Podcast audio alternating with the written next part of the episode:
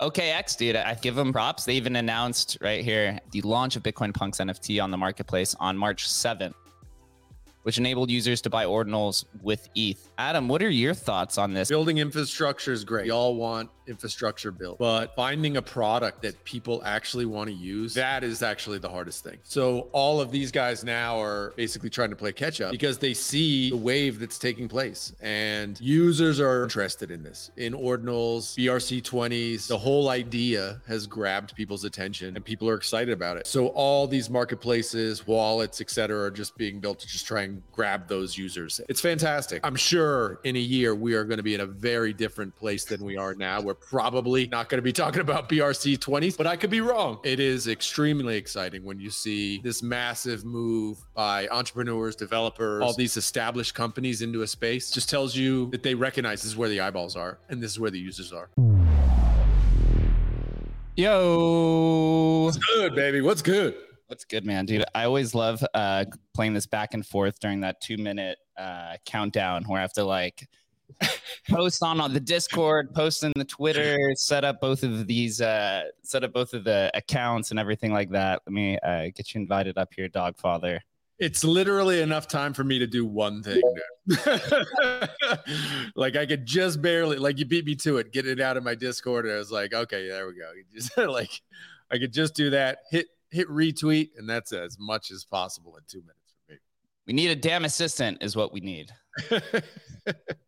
one of one of these days, dude. One of one of these days. Uh, GM Dogfather, man, how's it going? GM GM guys, what's good? Yeah, this was a crazy week again. So I wanted to do some cool stuff on Counterparty, and then this BRC 20 train was kind of going and then you know i jumped on that and had a quick look because i i thought i can neglect that it's just one thing you may not dive into it as well you know but that was just not possible at some point. So that that was my week. So how's yours? That's yeah we definitely got to get into the brc 20 thing. I mean it's uh, one of these crazy um, hype cycles going on right now. So it's uh, definitely fun stuff happening.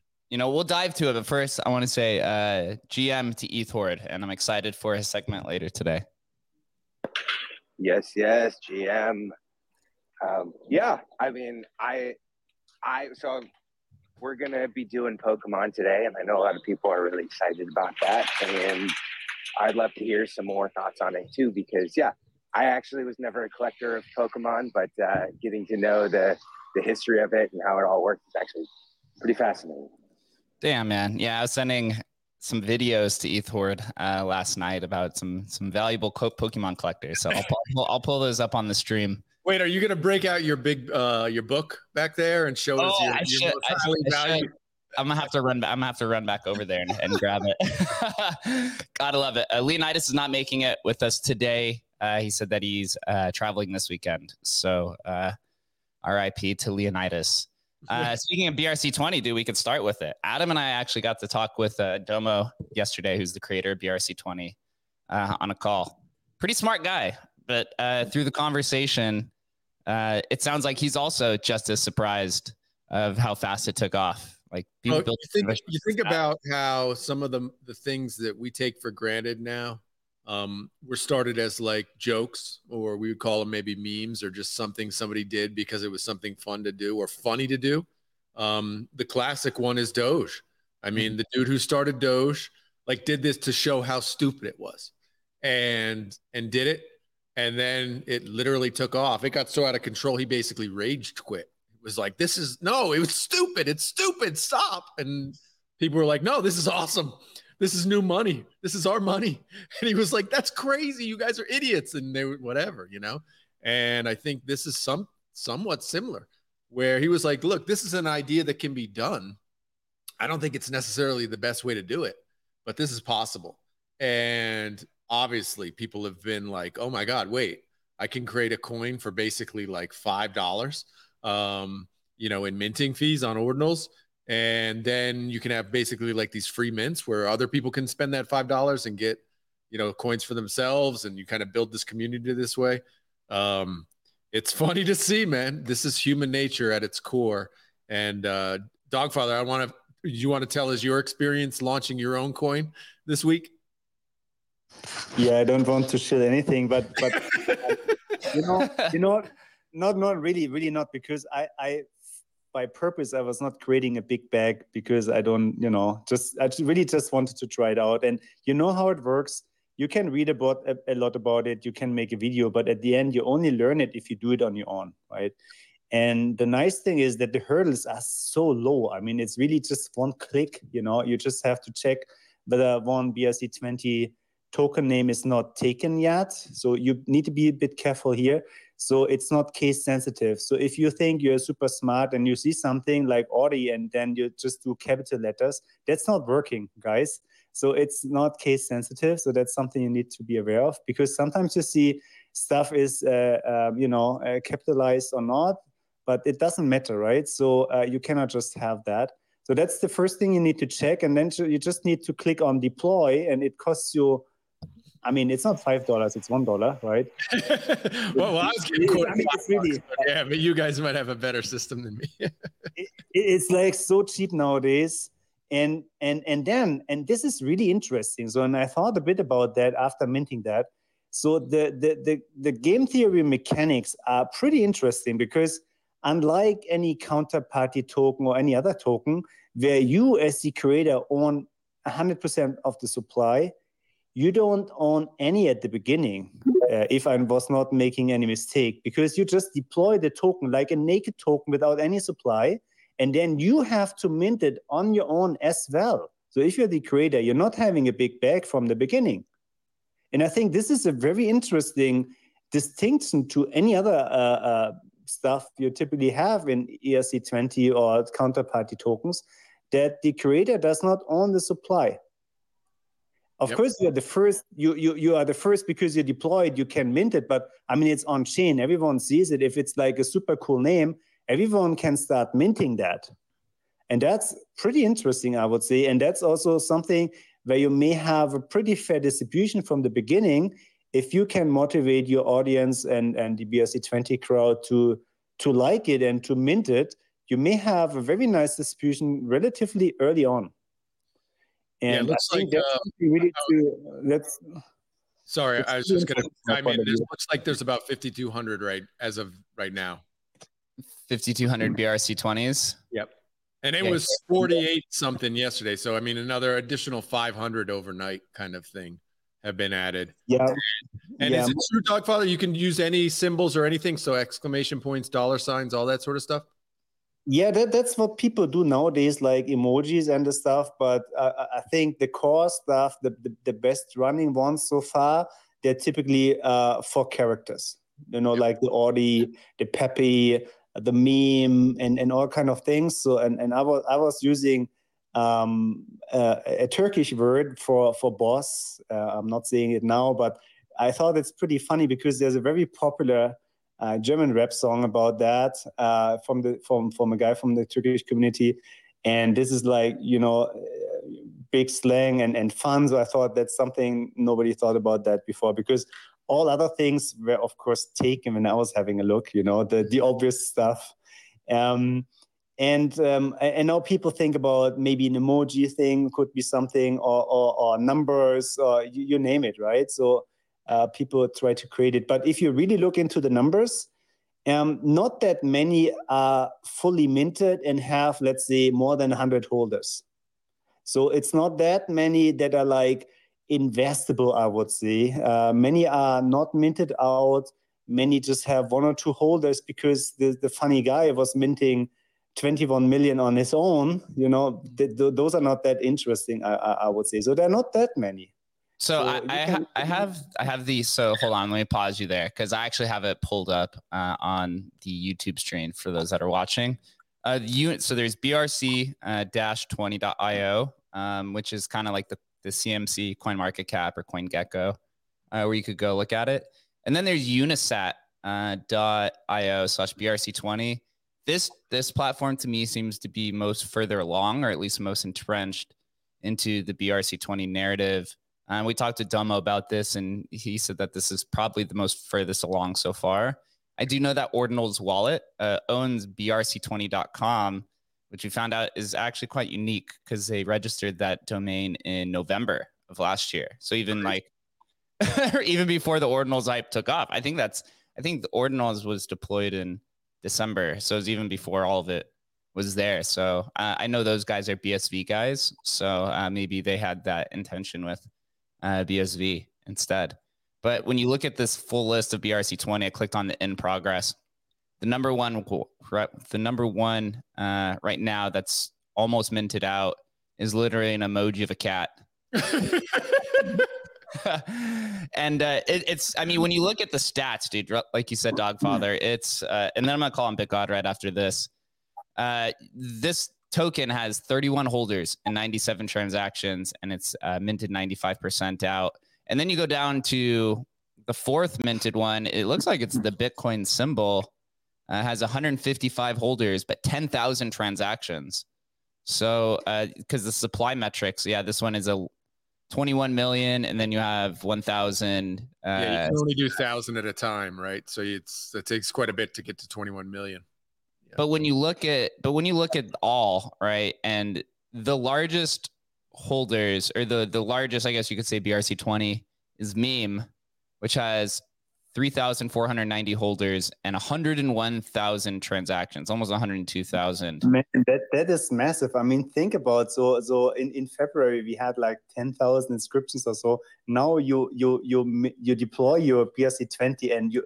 I mean, I'm responsible for 10,000 inscriptions on on Bitcoin. I mean, it's like insane, and this happened just overnight. You know, it's like 10,000 is just because of you and some. it's like an, an insane, an insane idea to just think about. And, and these guys have a hundred thousand. It's just for that meme BRC20. So as somebody as somebody who deployed your own token, uh, how much or what was the cost? Uh, I'm thinking because I, I haven't done this yet. Uh, I'm also looking into it to explore as well. I mean, this. I'm I'm not joking. This costs. This is just one inscription. It costs you one one dollar. I mean, yeah, dude, you can go on go on to OrdinalBot uh, .com right now or ordinalbot.io, and uh, and you'll see it, it, they have a list there. You know, BRC20, yep, and you can just push deploy. They have a you know either a mint button or deploy button. Deploy means you're actually doing it for the first time, right? Mint would yeah, be actually, yeah. yeah. And and you just go about and do it. And like I, I was getting, you know, five bucks, but it may, you know, Dogfather said it was costing him a dollar. Maybe it was at, I was at like peak, uh, you know. yeah, that, that, that, that, that depends on you know uh, on you know how busy it is, and then I mean this is really just a naked token. And then you need to mint your own supply. So if you want to have a thousand of your own token and you can mint 10 max, that means 100 transactions. You pay 100 times the transaction fee. Yep. So you wait for quiet times and then you mint your own stuff. But you have you have to inscribe your own stuff as well. You don't. You, you start with zero. So, Dogfather, one question: When it says, for example, we're looking at one right now on the YouTube, uh, looking at one that has an amount of max amount of a thousand to mint. Uh, I can't then include two thousand in that mint to mint it twice, right? I have to do each one separately as a thousand. Is that right? Um, how it works is you would say, uh, I take the maximum amount, but you repeat the mint. At least that's how unisat.io slash inscribe is doing that. So you mint the maximum and then you repeat that. You can repeat that a hundred times. I got you. So yeah, it has like a slider there where you can actually repeat the mint. Exactly. You, you do the slider and then you just pay the fees and then you, you can mint 100 at this, uh, you know, in one, in, with one click, but you pay 100 times the, the fee. Very yeah, cool. you're almost minting in like packets. Yeah. Uh, in, yeah. in a sense. Uh, Big God, you've had your hand uh, up for, for quite a while, dude. GM. No, GM, GM, Jake. Same, same. Wait, is GM, GM taken? Oh my God. Go now, guys. Go now. Wait, what just happened? What just happened? We're gonna go uh, mint. We're gonna go mint GM, GM for the BRC twenty, oh, just for the just for the show. I think also too. I, I don't know what's happening, but I can't for sure. I, I, don't know if I can't hear you, Jake, when something happened. I don't know. I, am not sure if it's the space or what. I might have to come back, but I, am hearing one person, but not hearing the other. Uh, I think on the live stream, unfortunately. Um, but uh, no, I, I, guess to the sort of question, um, I, have been having a great time with with BRC twenties. You know, I put out a a sort of thread earlier today, um, just sort of helping. I think people, if you have no clue what the hell to do with BRC20s. Um, you know, I, I think from there, my sort of strategy, you know, really just over the past two weeks, um, since I think I think really getting into ordinals just the past four weeks um, has just been honestly going to to you know Unisat, uh, checking out the progress, of course, of course, of different tokens, and then you know going to ones that of course haven't been minted out, um, and sort of looking for ones that I believe had had any sort of meme potential, um, and and just minting those, right? So so you know uh, uh, F, you know the F word um, you know, God, Chad, uh, uh, you know, just a number of different tokens that uh, you know I felt had sort of meme potential, and you know, uh, OTC prices I guess have been doing well. We'll see, of course, what happens with the Unisat um, marketplace. I think that's really interesting, and then I'm I'm really curious to see what the hell you know are OKX and Binance going to launch. I've been trying to get inside info from some of my different connections at those two, you know, exchanges what the hell is going to happen, right? Are, are they going to do BRC 20s? Are they going to create their own standard? Are they going to focus on just ordinals um, or, or, just sort of NFTs? I don't know, but but I think there's a lot of sort of, uh, and I mentioned this in the thread. There's sort of risk-free upside, if you like, or close to risk-free upside in you you minting, you know, these different tokens. Um, you know, it's not sort of totally risk-free in that it's it's it's free, um, but you're paying, you know, five to ten dollars for some random thing that could go one to to, to sort of thousand x. I think that that's pretty good risk to reward ratio. And I think if, if you're sort of fading that, I, I think that, that you just don't understand the math. And, and I think like Dogfather was saying, the sort of game theory here. That's that's really what it is. Um, and and I don't think that that anywhere in crypto right now or anywhere else in crypto right now, you have that same sort of game theory, and that, that's why I'm I'm you know I've been sort of diving deep into it. Yeah, yeah that, that go, go ahead, Jake, man. I was gonna say I was talking with Adam yesterday, uh, and he is upset that he faded Ordi at one penny, and now that it's up 130x, he, this, this is his his weekly fading generational wealth. Uh, happens happens every week. Was Pat Bay right before that? Gotta love it. Uh, Ethord, what's good?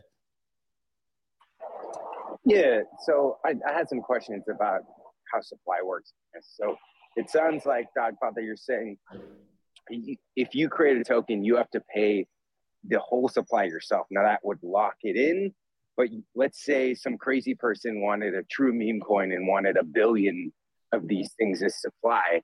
You'd have to pay a billion dollars, but then you would only get to keep like let's say you only wanted one in your wallet, you'd only keep one in your wallet, and then there'd be a billion minus one that other people could go in and buy, but you did the transaction to create the supply. And then once they bought it, then you would get, you know, a cut of the true price to buy. I, am just a little confused how this all works.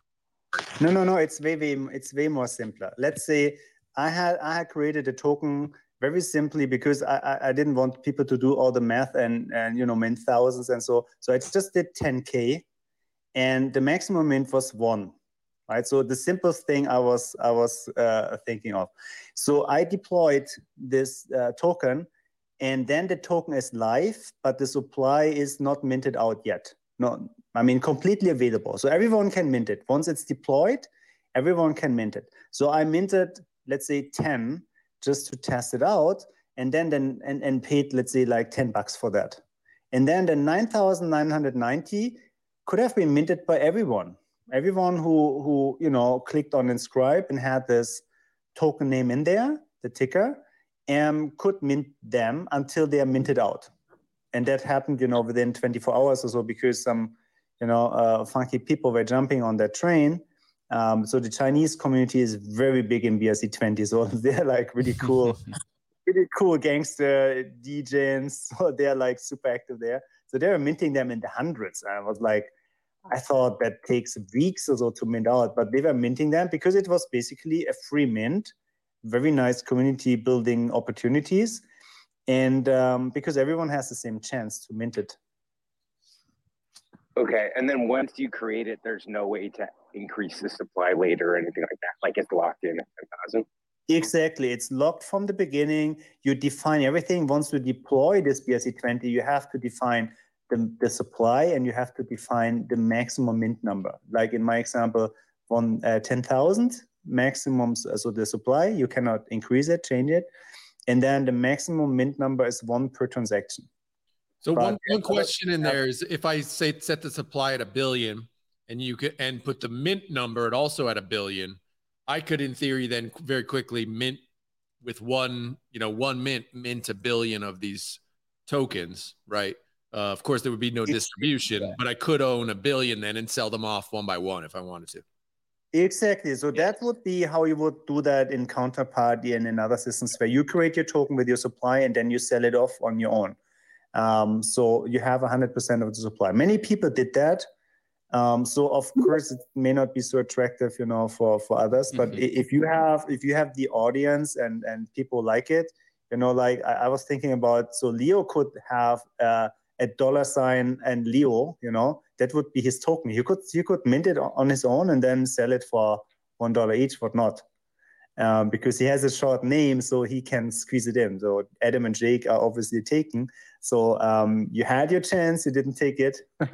um, but but you can. That's what you think. You like. That's what you think. yeah, that's what that, that's what I think. Yeah, exactly. so if you say you haven't deployed one yet, so then I you're a trustworthy person, though then I, I, I believe you that it's not yours. yeah, I actually so just there's like some nuance actually to um deploying, I guess, the BRC20. If you're the first wallet to do it, then you're basically become the controller of that token forever. Um, is basically how uh, how it was described to me. And so currently there isn't a difference, but in the future, so let's say you went to reserve Jake for for somebody for me, right?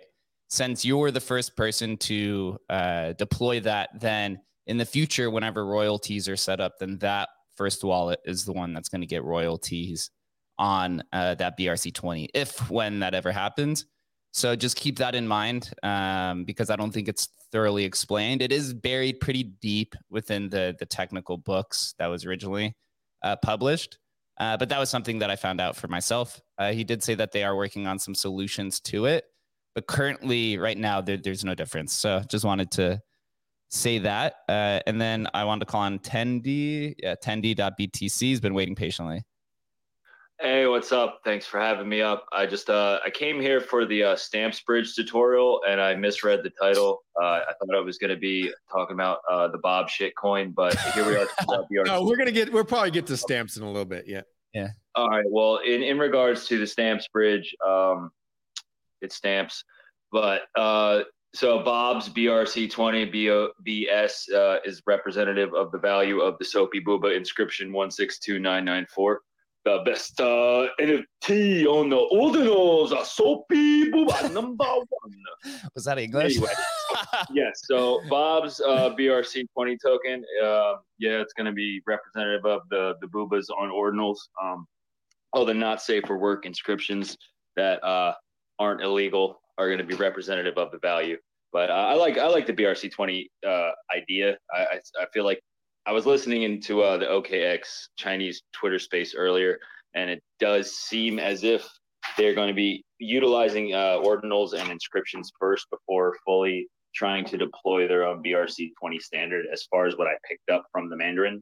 But uh, that's just my two cents. Uh, I'd love One to hear. One question with that, because you might yeah. know, can you do uh, Chinese letters uh, on the BRC 20?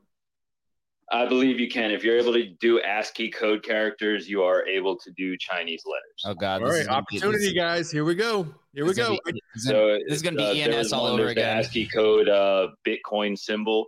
I don't know the ASCII code is exactly for it, but there was people having to trying to mint it via the text mint inscription instead of the BRC20 uh, JSON inscription style um, because the Unisat input doesn't accept it yet, but it will still list. So there are still some, um, of, we'll say, different methods to inscribing BRC20s that have not been fully utilized yet. I know people were doing emojis, but if you do more than one emoji, it will allow you to deploy, but will not recognize it on the indexer. So um, that's another thing because like I deployed Frog Rocket. Um, Frog itself will get picked up because it's technically a four character um, emoji itself, but two emojis is picked up and deployed by Unisat, but not recognized in the indexer because it represents more than four characters. So, so right now you can only include one emoji. Is that right then? One emoji because uh, one emoji represents four four um, characters in UN. Oh, so you can't do you can't do an emoji and some text. I can't do like a frog and then no. a bar or something like that. I actually deployed several um, two emoji um, BRC20s. It will allow you to deploy it. Will recognize it initially, but because it's more than four characters, it does not recognize on the indexers yet. Okay. So, wow. Uh, Farmer Joe, thank you for waiting. Hey, GM, GM. I, just, I just wanted to, to add in here. I mean, one, very familiar with deploying. I've deployed uh, a few of them for fun. I've done OTC transactions to see how these things work. And um, I've used Unisat Wallet or Unisat Marketplace, unfortunately, I guess. So I'm, I'm really excited about what OKX does. I think it's not as complicated as we think uh, to launch. I mean, like at the end of the, at the end of the day, you know, if they set up a wallet on their end, you transfer the inscription over to the wallet address. You know, they can effectively issue the tokens on their platform for the amounts that you've transferred over, and finally have them, you know, uh, traded in in, in, in the in the millions really um, in terms of how much volume these things typically get. It is, uh, I would say, a little bit more difficult with with with everyone who's launched tokens recently. I don't think anyone has really put in the time and effort to really think about like a token distribution, leaving some for exchanges and, and marketplaces. And I think, you know, uh, going forward, there's going to be a lot more, you know, a lot more thought put into um, the original deployer potentially saving 5% for, for liquid marketplaces um, and then locking that token supply in the, in the, in the liquidity pool.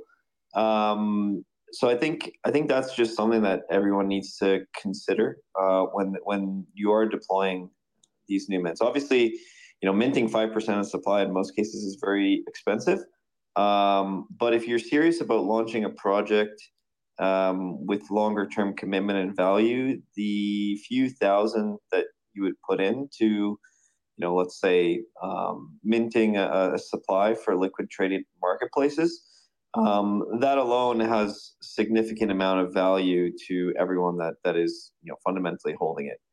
Another another thing um, that I'm really excited excited about is know, people deploying and actually selling and launching projects um, that, that are going to be building Bitcoin related products. I think, you know, soon we'll see, you know, BRC20, you know, ICO type um, token sales. I think it's, it's not, you know, um, I, I think it's very much in, in the next two or three months horizon. If I, if we don't see it over the summertime, I'm really going to be confused as to what people are doing. But I think there's going to be a lot of Bitcoin native builders, and they're going to be doing token sales to build really cool product on on Bitcoin. And I think that's truly something to be excited for. Um, so we have so many things up and coming uh, that I think are just going to escalate what BRC 20s really are, and and you know fundamentally uh, add real value to the space because there's going to be real builders coming in and, and real tokens and not just meme tokens. Although you know we're all having fun with them at this point.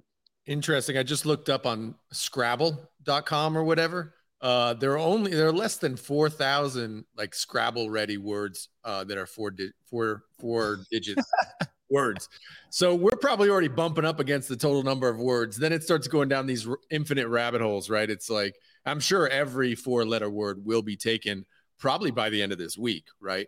Um, you know, all you got to use is Chat GPT to scrape the page and say how many, you know, give me four letter words that aren't taken, and just I'm sure people are already just minting each one, right?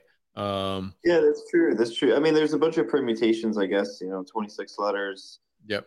By it, by it, by 26, by 26, by 26. So uh, I think over time we'll probably just move to to random.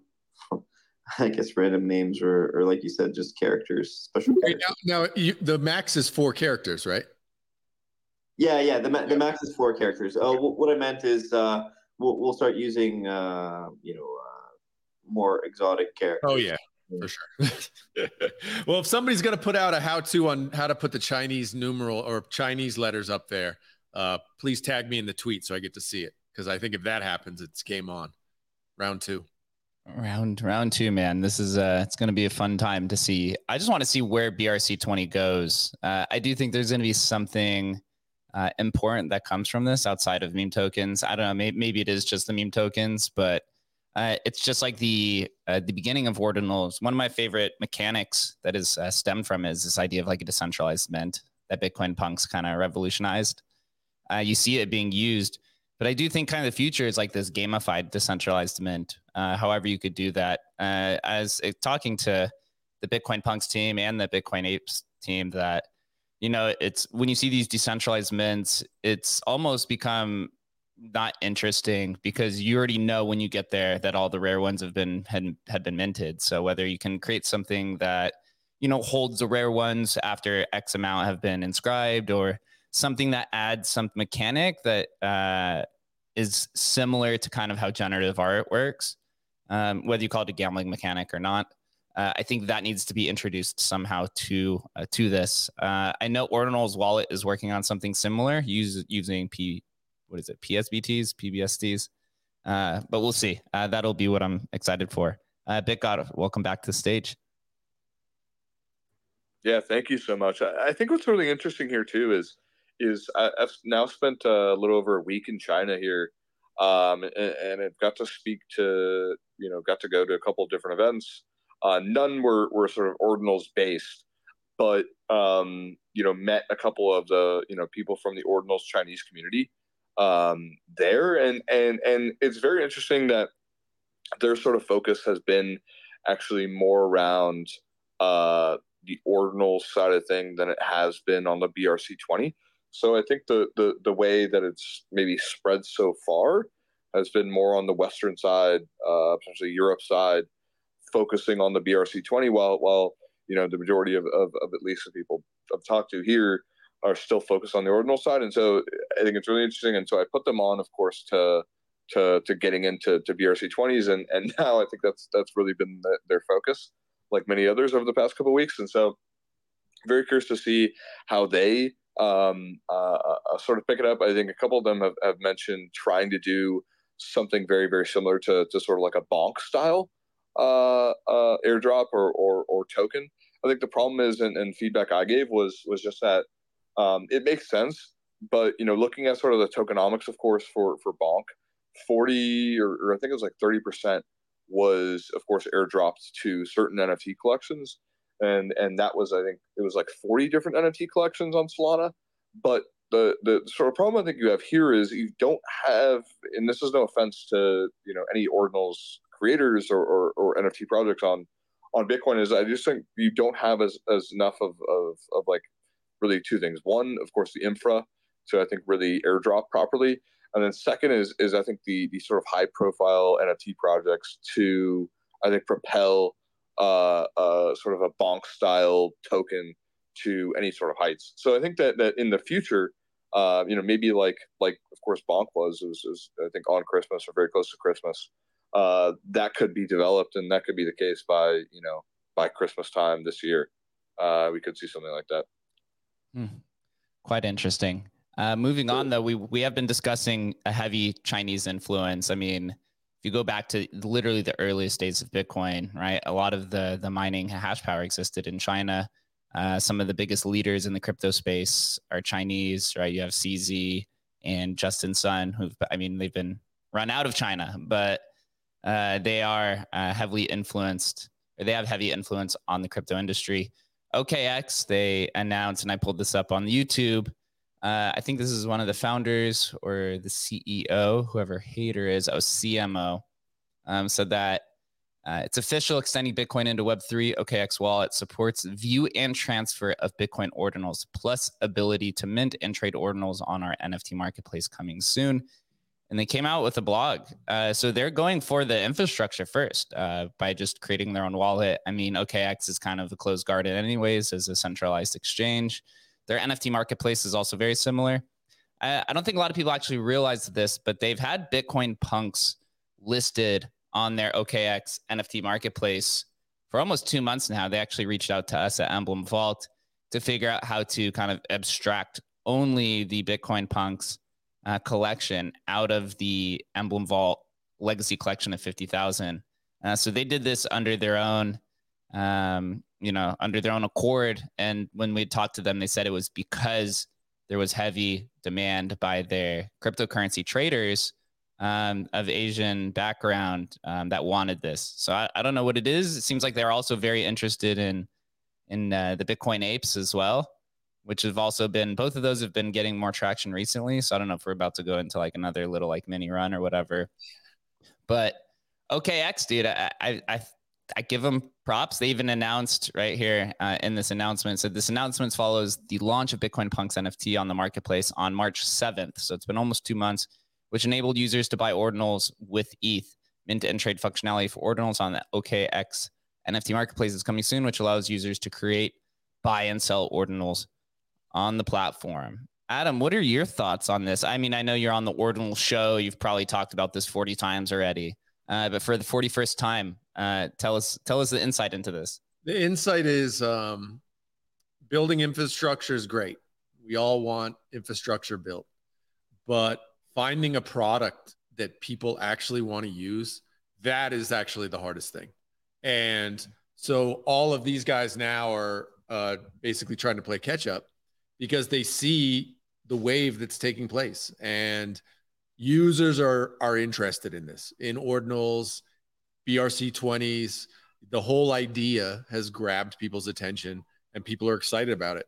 And you know so all these marketplaces wallets et cetera are just being built to just try and grab those users. And uh, it's fantastic. I mean honestly I, I, I put it in the same boat as what happened with you know crypto kitties uh, back in 2017 it's just this the way like all these developers realize oh my gosh we there's product mark, market fit here people love bitcoin they love the idea of storing data on bitcoin they're interested in these things how can I make this happen for my company as soon as possible to try and not miss this wave? Um, you know, I'm sure in a year we are going to be in a very different place than we are now. We're probably not going to be talking about BRC 20s, but I could be wrong, right? Maybe it's the next ICO boom. I don't even know. Who knows? But uh, it is extremely exciting when you see um, this massive move by entrepreneurs, developers, uh, all these established companies into a space um, just tells you that they recognize this is where the eyeballs are and this is where the users are. Yeah, absolutely. I mean, even just you know sticking on the the narrative of, of Chinese influence, uh, Binance too, which I think this is more of a rumor. I mean, my Binance put out a tweet that said uh, Bitcoin ordinals made simple by using the ordinal protocol. You can now inscribe data directly onto Bitcoin blockchain, similar to NFTs. This has allowed people to inscribe images as collectibles. That was a tweet a few days ago. And then Trevor uh, Teo, who's uh, kind of one of the leaders in the ordinal space, quote tweeted said Binance rumored to launch ordinals marketplace next month. Tweeting about ordinals picks up. So they're kind of uh, you know putting their feelers out there. I bet Binance though is like it, they traditionally do this. They put the rumors out there. I mean, for anything that's hype, they always put the tutorials. They try to garner the interest, and then sometimes they don't ever list it. That's happened many, many times. Uh, I mean, they even just put something out about like a Pepe tutorial, but didn't list it as, as well.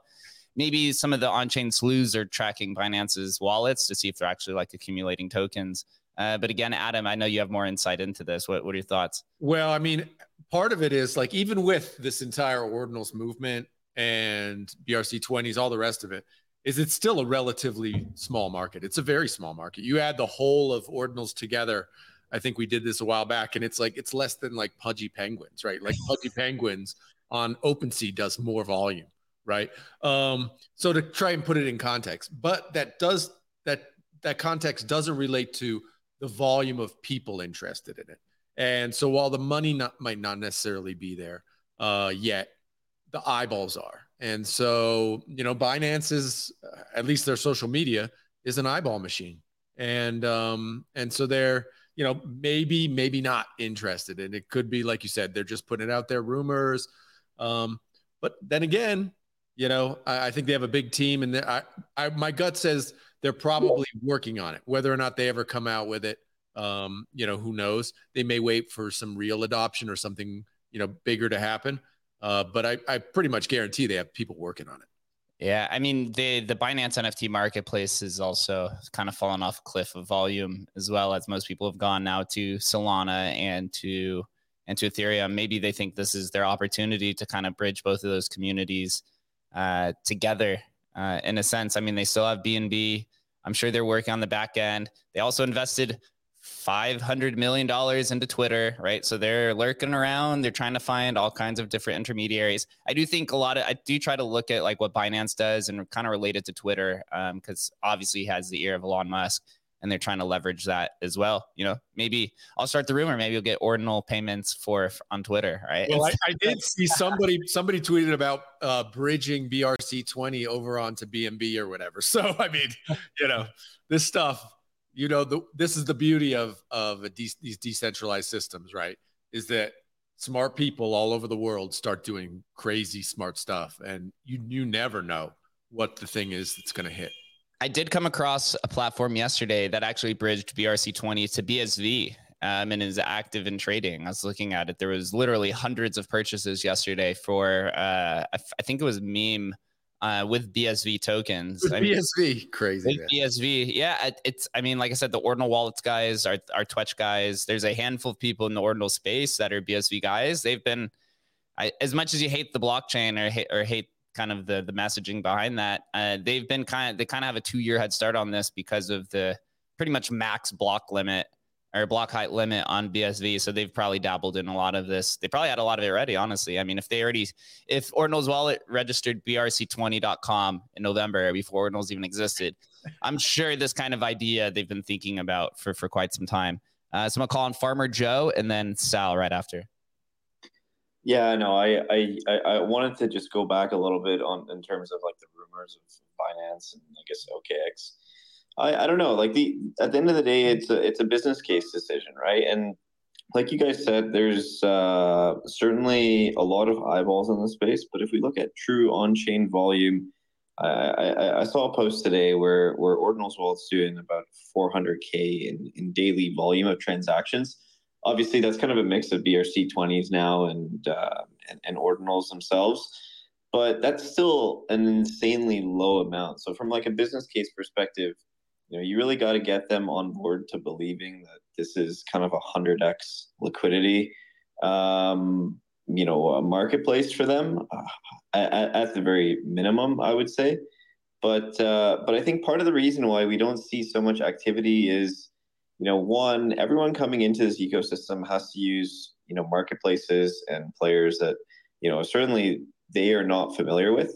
And you know over time you you have a sense of trust that you develop when when you start to use these things for the first time.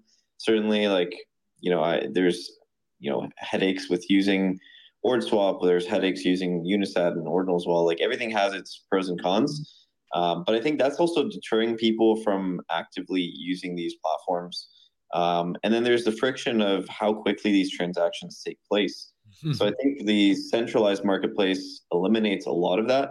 And you know, we've seen this from you know Bitcoin punks bridging over using Emblem Vault and building their own marketplace on Ordinal uh, or uh, what is it, Ordinal's market. Um, we saw that liquidity effectively, you know, 100x uh, just because it was that much less frictionless. Um, obviously, it's a less of an issue now with with true marketplaces. Back then, there was no marketplace; everyone was doing OTC transactions. Um, but with that being said, I think that that that that speed angle um, that can come out of it by just having OKX or Binance come in. Um, I, I genuinely think that we can see you know trading volumes you know potentially thousand x. Yeah, my my concern or question is now you have a centralized exchange, two of them kind of moving into ordinals. Is it going to be set up similar to the cryptocurrency exchanges now where the tokens that you see actually aren't your tokens right? Not your keys not your coins.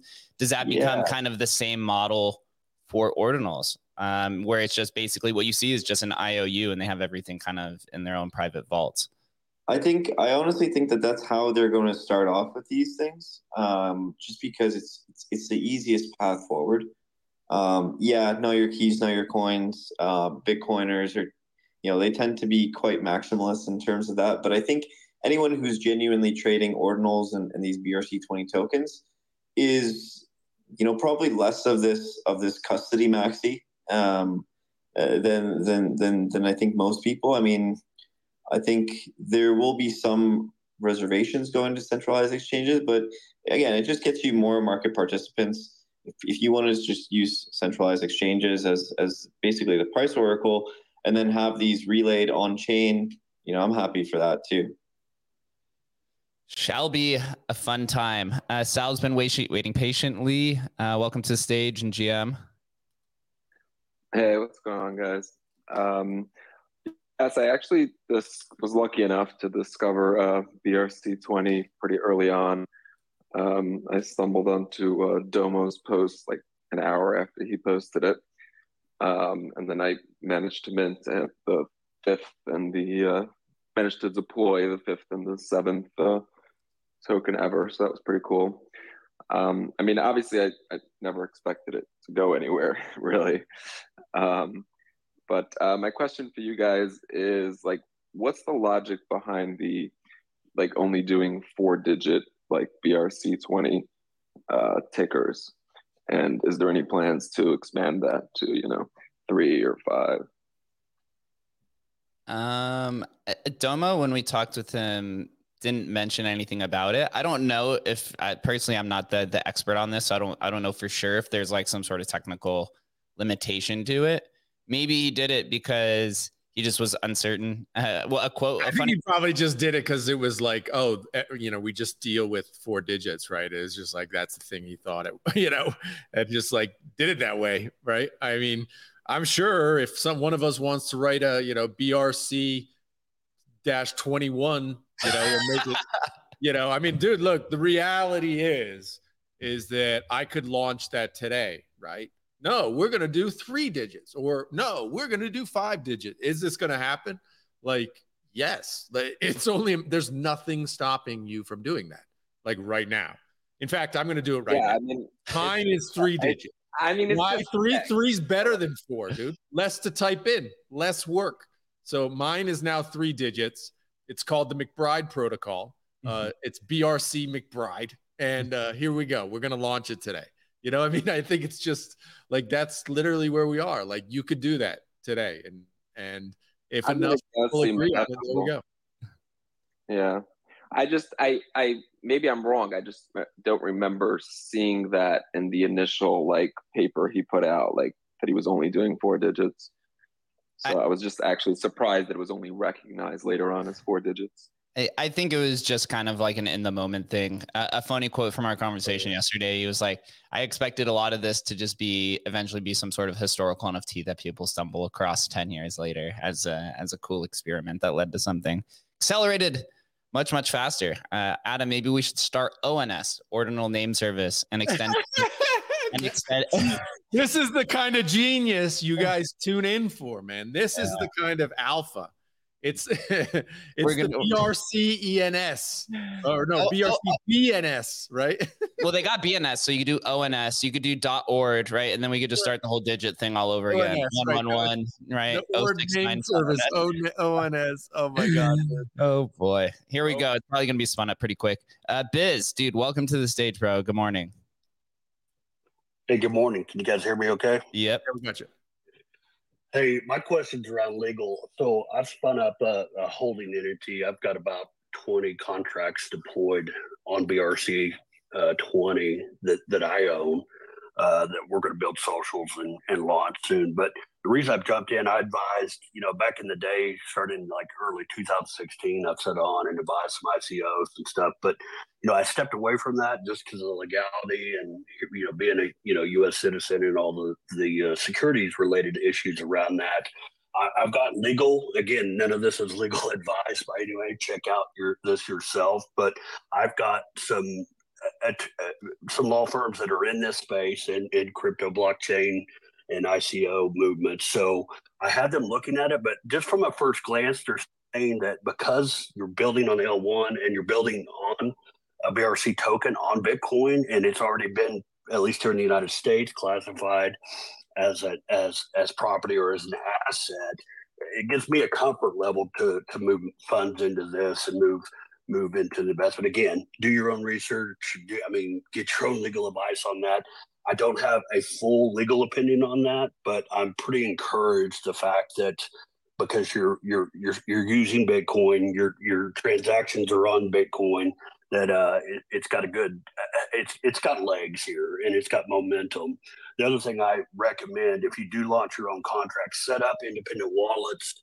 Make sure uh, to check those ticker symbols out before you register those and get a game plan. Don't just squat on these if you don't have a really uh, I mean, you know, anybody's free to do what they want, but you know, there's there's some great ones still out there. They're going to go quickly. You know, I started in March, and man, that this last week when when Unisat launched their market, they just went. I mean, the tickers are all gone. So I encourage you if you've got a business or or uh, you know uh, a collection around that, be looking at your own uh, tokens. But look into the legalities. I'm hoping to have some more information I can share uh, in the weeks to come on that and what what the opinions from the attorneys are.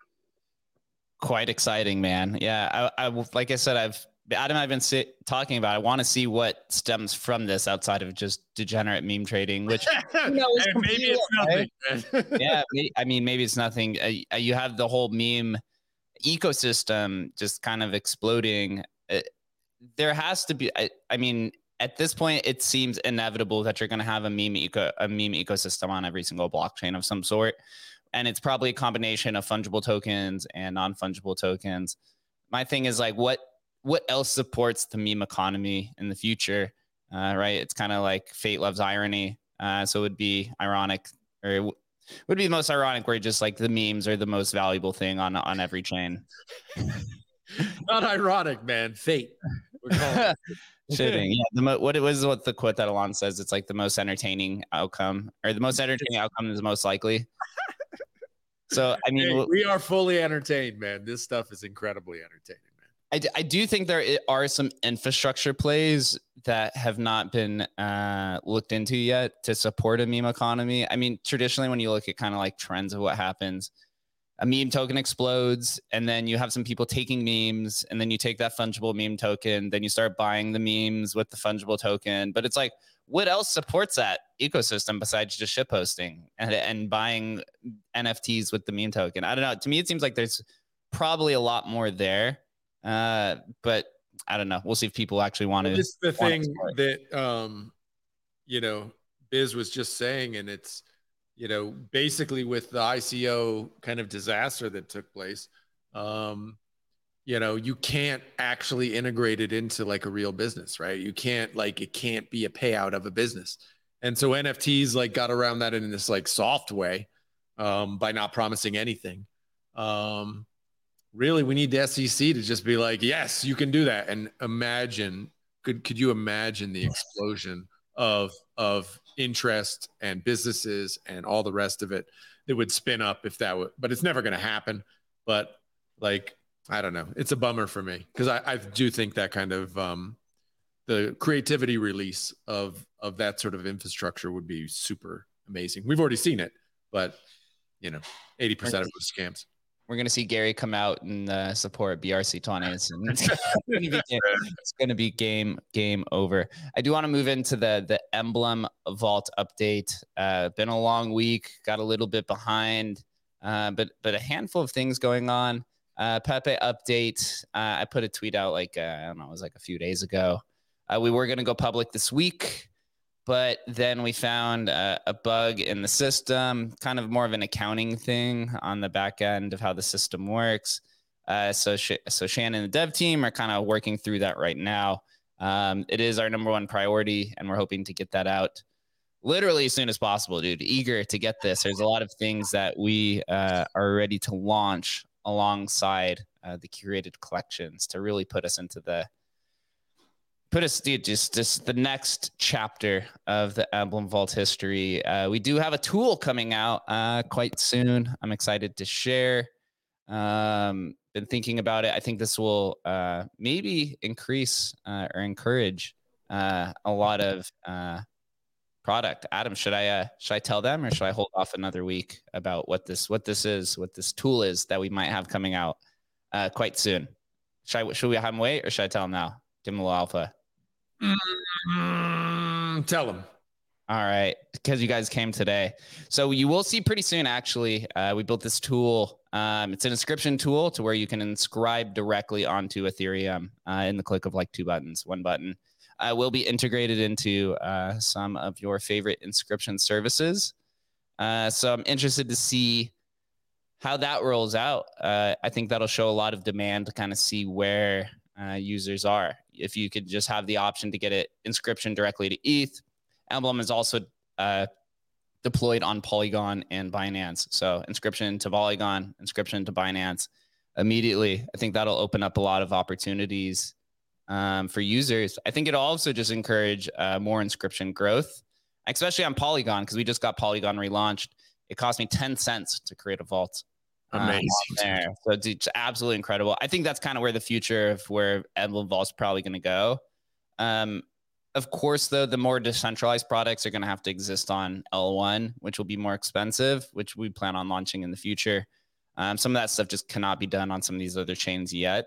Of course, right? You can't do like di- disintermediate emblem from like the key storage process on Binance. That's like essentially controlled right chain. Just like it just does, doesn't make sense. Uh, so we're hoping to have you know a lot more uh, optionality uh, moving into the future. I think also uh, it's funny. I guess this was revealed um, pretty recently uh, during the last ordinal shows. Uh, you guys are talking with Joe Looney about ordinal envelopes and putting counterparty um, inside of putting counterparty token inside of an ordinal. Emblem Vault is actually deployed on counterparty uh, right now, so there is an avenue to get Emblem Vault inside of an ordinal, right? Uh, whether that's actually Mind blown. Right? Yeah, is, uh, Wait, are you telling me I can put Ethereum NFTs inside an ordinal? Get, Get out of here, man. Get, Get out of here. That's crazy. Yeah, what, man. What the point of it is, I actually have to be determined. I mean, it is. Uh, Shannon did put in the tweet. You know, it is quite meta, right? It's like you have to put your, you have to send the ordinal or you have to send uh, the CryptoPunk inside of an emblem vault, which is inside of a counterparty token, and then you have to send the counterparty token inside of an ordinal. I guess this is the way to like. My my first thought is, that, of course, right. This could just be like a BRC twenty thing, where it's like you have no idea what the the purpose is until later. This is how you denominate uh, CryptoPunks in Bitcoin. Kind of get past that psychological barrier, as we saw with with uh, the monkey pictures and with the the pixelated dudes of CryptoPunks there's a psychological barrier, it seems, at 150 ETH that nobody's willing to cross. But it does seem like on Bitcoin, um, right? You can pay 50 right now. You can pay currently 50 ETH for CryptoPunk, or in this uh, scenario, you could pay three Bitcoin for crypt- in ETH CryptoPunk, right? Or you put multiple things in there to kind of spice in the pot. Um, when that happens in the future, I don't know. We'll see. Maybe I'll put some BRC20 tokens in there and just complete the circle all over again. right? Look, it is. We are in these like silos, right? And I know I forget what it was. Solana. There was some big, uh, was it Mad Lads mm-hmm. or whatever, uh, launched this week, and um, and most Ethereum NFT people, which is the big biggest part of the market, like invisible, like didn't even didn't even move the needle for most people. And I think in a lot of ways, like what's happening on Bitcoin right now with ordinals and BRC20s is, you know, it, it is like, like a guy was just saying earlier, it, it's like, oh, you got to learn a new wallet. Oh, you got to do this. So there is like this opportunity to still very much meet people on OpenSea, on Ethereum, you know, with these Bitcoin products. And I think uh, for somebody who's creative, you know, a founder or whatever, it's it's an exciting time because you can actually meet collectors where they are on Ethereum still. And it does kind of grow this pie on Bitcoin.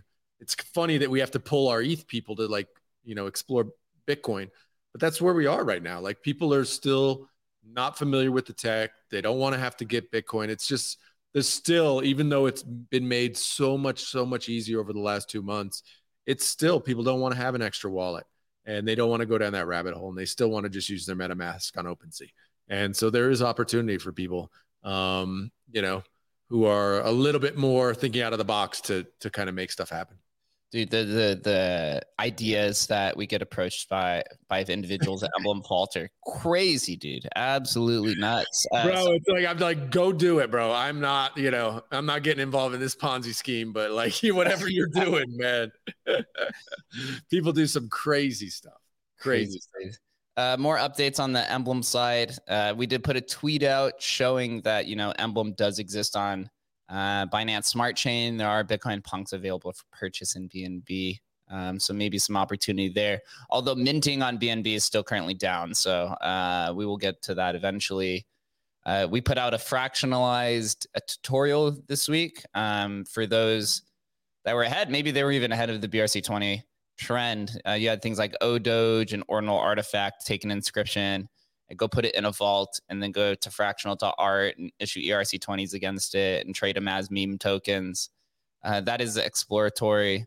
Um, whether they're actually successful or not, I don't, uh, I don't know. I haven't really been following it too much. But I did put a video out there because uh, some people were asking about it. Um, so there are going to be some more tutorials.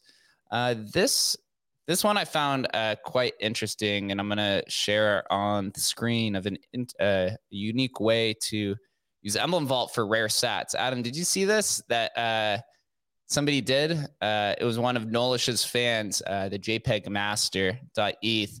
Inside of a single Emblem Vault, he put uh, one Edge of Oblivion, which was one of Nolish's, who's the rare sat hunter. I think it was his first ordinal collection. It's like a sub 20,000 uh, inscription. One uncommon pattern, which is uh, fractionalized, which is uh, from block 78.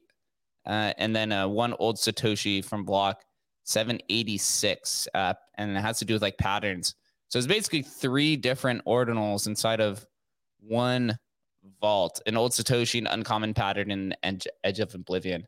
I don't know if any of them had sold or not, but I thought this is awesome, dude. Super, super uh, unique way. Seems like rare sats are, are catching some trend, catching some heat. Ordinals Bot actually even just launched their uh, rare sats uh, inscription tool to where you can now inscribe directly onto rare sats. Yeah, they did a, a really slick interface. Um, for that. I mean, we knew they were working on it for a while. Basically, to give an idea for you guys to know what they were doing, but basically all the Bitcoin that they were receiving for inscription services, they were running it through Jake's, you know, pan filter, you know, to filter out, um, you know, these rare sats and uh, really cool. So they had, you know, buckets of these things and uh, just, you know, we knew this was going to happen. They just were one of the first to do it, um, where you can now just, you know, tick that button. You want it on a rare sat um, very cool. Is very, very, very cool. And one last thing we teased out too. Um, I teased out about Emblem APIs uh, coming out here in the near future. A lot of demand. We're working on like three to four different APIs at the moment. We've gone through a handful of deconstruction and reconstruction on the back end. We actually had to move uh, Infura uh, we moved to Alchemy pretty recently. Um, they're working with us so that we could scale much faster, so we can improve that vaulting time because we do know that is one of uh, our priorities to really get that fixed, especially with the mobile experience. Uh, sure, a UI UX upgrade will be here in the near future um, at some point to really just get that that click process down. But some of the API stuff uh, is regarding about like wallet integrations um, from some of your favorite wallet providers uh, things like native vaulting to where third parties like Unisats or Ordinals Market or even the rare stamps people, um, you can vault directly uh, on that website. Um, so reduce all that friction, um, right? Get it on ETH so that you guys can go trade like DGens. Uh, of course, not everyone wants to participate in that in that, which is completely okay. Uh, but we do want to get that option there because uh, we do have much much larger visions um, you know, of trading NFTs across all blockchains. And so they all have to interact in some sort of way. So if you're interested, if you're listening, interested in Emblem APIs of any sorts of what I had mentioned, or something that you would just like to work with us more directly, uh, always feel free to reach out to us. Um, we're more than open. Adam and I are taking literally 10 calls a week. I've probably talked with every Ordinals team. Uh, I think so, uh, at least uh, on a call to try to really explore and see where, uh, you know, where the collaborative efforts are. It does seem like uh, most of those who are building in Ordinals um, are open to a multi-chain future. There are some that are very persistent on native experiences, but that is a question that we generally uh, lead with. Yeah, I think even with uh, you know Bitcoin hardcore Bitcoiners, they recognize, look, this is like this is a new this is the new Bitcoin, right? Um, and you think about the counterparty guys and what they were trying to do. you know, in 2016 and 17 and stuff. And it's like, it's almost like we've come full circle. Like, like all those people they were trying to reach and they were shut down by all kind of, you know, Bitcoin maxis back then, you know, the, as we call them, the new Bitcoin maxis are like, this is awesome. Let's do this. And uh, so I, it's like a, it's like a rebirth. It's, it's incredible to be around at this sort of time and, and see this amazing stuff that's taking place.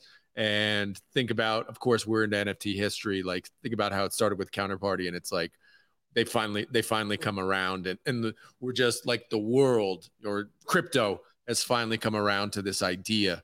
And uh, yeah fe- it feels like we're in a new crypto environment really uh, which is amazing Abs- it's absolutely beautiful. I actually met Dan Held at uh, the Wizards party in uh, NFT NYC and I was talking to him about ordinals and stamps, and dude, he was for all of it. I was like, I never thought a day I would see Dan Held literally support, supporting NFTs. Uh, dude, quite a quite a counter narrative. Uh, but he's more sitting back and just watching it, and just uh, I think a lot of the OG holders just realize, dude, if they just let it flourish, then it's better for their bags as well, right? If you can imagine, it wouldn't take much. I, I, we've talked about it on a couple shows or whatever, where it's like, if Michael Saylor, you know, just bought a got a taproot wizard like it would be all over like it would be all over and you know i think it's almost just going to take that but the reality is it doesn't even need that uh, but it would be helpful like if the bitcoin bitcoin maxis would actually spend some of their bitcoin within their own infrastructure. Like i think the bitcoin maxis forget that the bitcoin pizza story is like a vital part of bitcoin history right? Like without Bitcoin pizza, without the Bitcoin pizza event or something like it, we're probably not talking about Bitcoin today, right? Like that, like regular normies know about that story, right? And how, oh my God, 10,000 Bitcoin. Oh my God, he would have been a billionaire, right? That narrative is super important. And for them to just be holding onto their Bitcoin without actually doing stuff and spending their Bitcoin on stuff that supports the infrastructure, I think is a mistake. And I think, you know, when we saw with the ETH and the rise of NFTs on ETH, we did see huge ETH holders buy NFTs. And they might not have been super pumped about it. They might not have cared, but they recognized that this is like a vital thing that's happening on Ethereum. And by them ex- supporting that, it made their ETH that they hold more valuable. And I wish the Bitcoin maxis, the hard, hardcore Bitcoin maxi laser eyes would wake up to that fact. Agreed. Biz, what's good? I know Biz also has a preference, has been around since the early days as well. So uh, I hope you're spending some of your Bitcoin on this stuff, which you'd mentioned. Did we lose him? Did we lose him? Biz, you're on mute. Oh, sorry. Yes. Hey, yeah, I started mining Bitcoin in a big way. Uh, I mean, we had a substantial full cage of mining equipment in early 2011.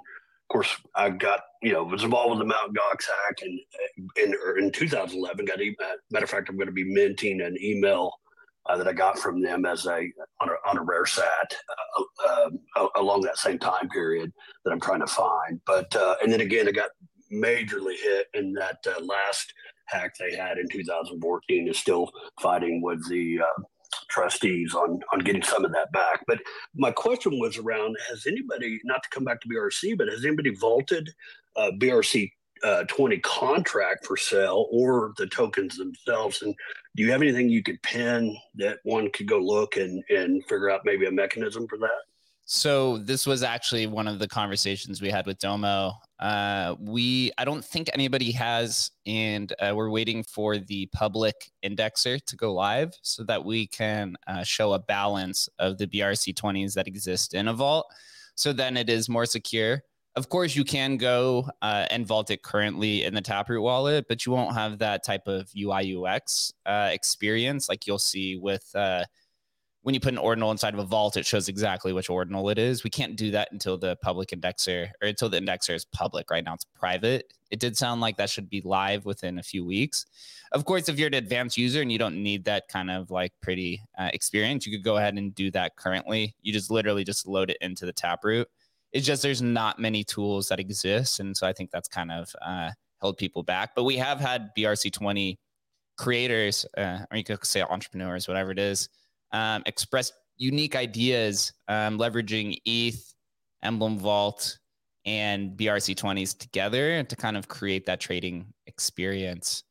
Uh, it's it's still yeah TBD uh, on it, but yeah, you could go ahead and use it. It is it is safe. It's just that uh, you won't see uh, it say it won't display as BRC20s individual. It'll just say that the vault has Bitcoin inside of it. Yep. Sal, what's good?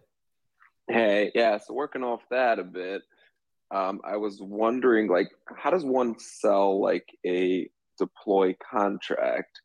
Because um, I, I don't. Uh, do you just sell the the ordinal? Well, the thing, the thing is, yeah, you you really, as far as we understood, you know, you owning that deployment, um, probably doesn't have much value, and that, of course, could change in some way in the future but it doesn't hold much value in that you can't like with a ERC 20 contract, you could increase the supply or you know manipulate the supply because once you once you deploy it, you can't actually change the supply or anything with it. So whether or not it has any value, right now it doesn't appear that that actually holds any value.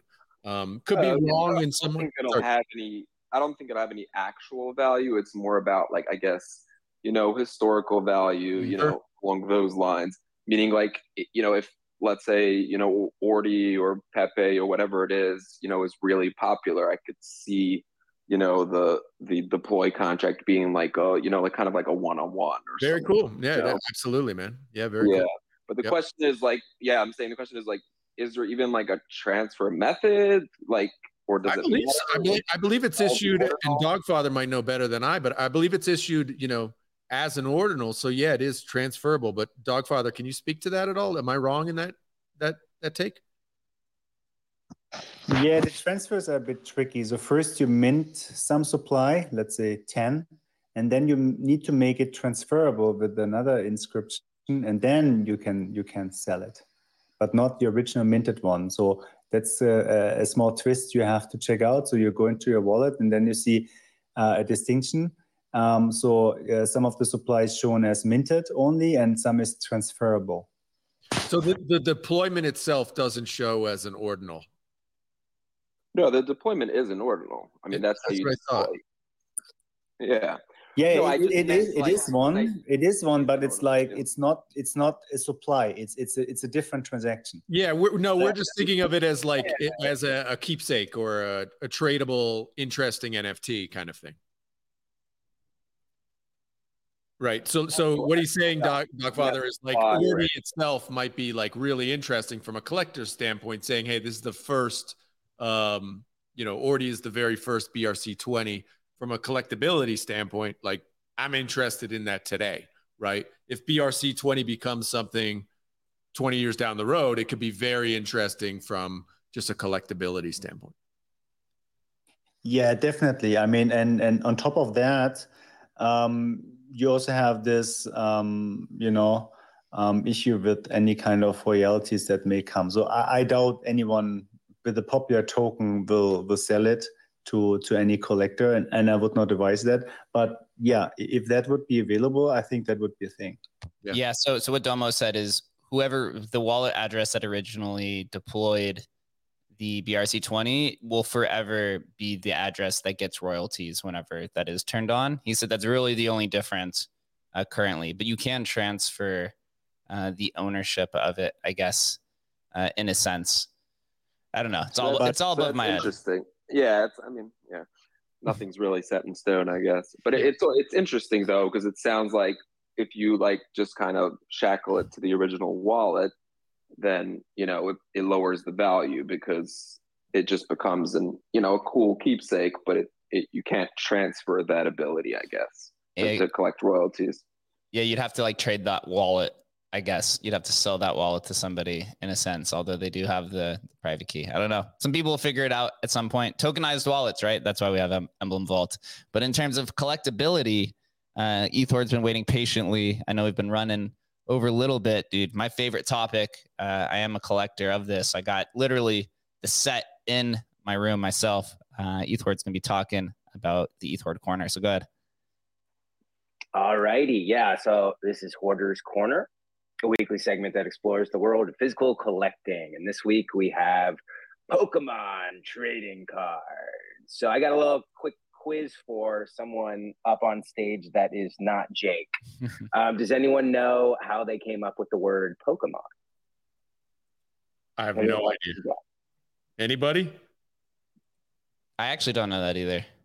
Oh, good. Because I was blown away. It was one of those. Of course it is, but um, it's actually a uh, an abbreviation or a portmanteau. Great word, by the way, of pocket and monsters. Pocket monsters.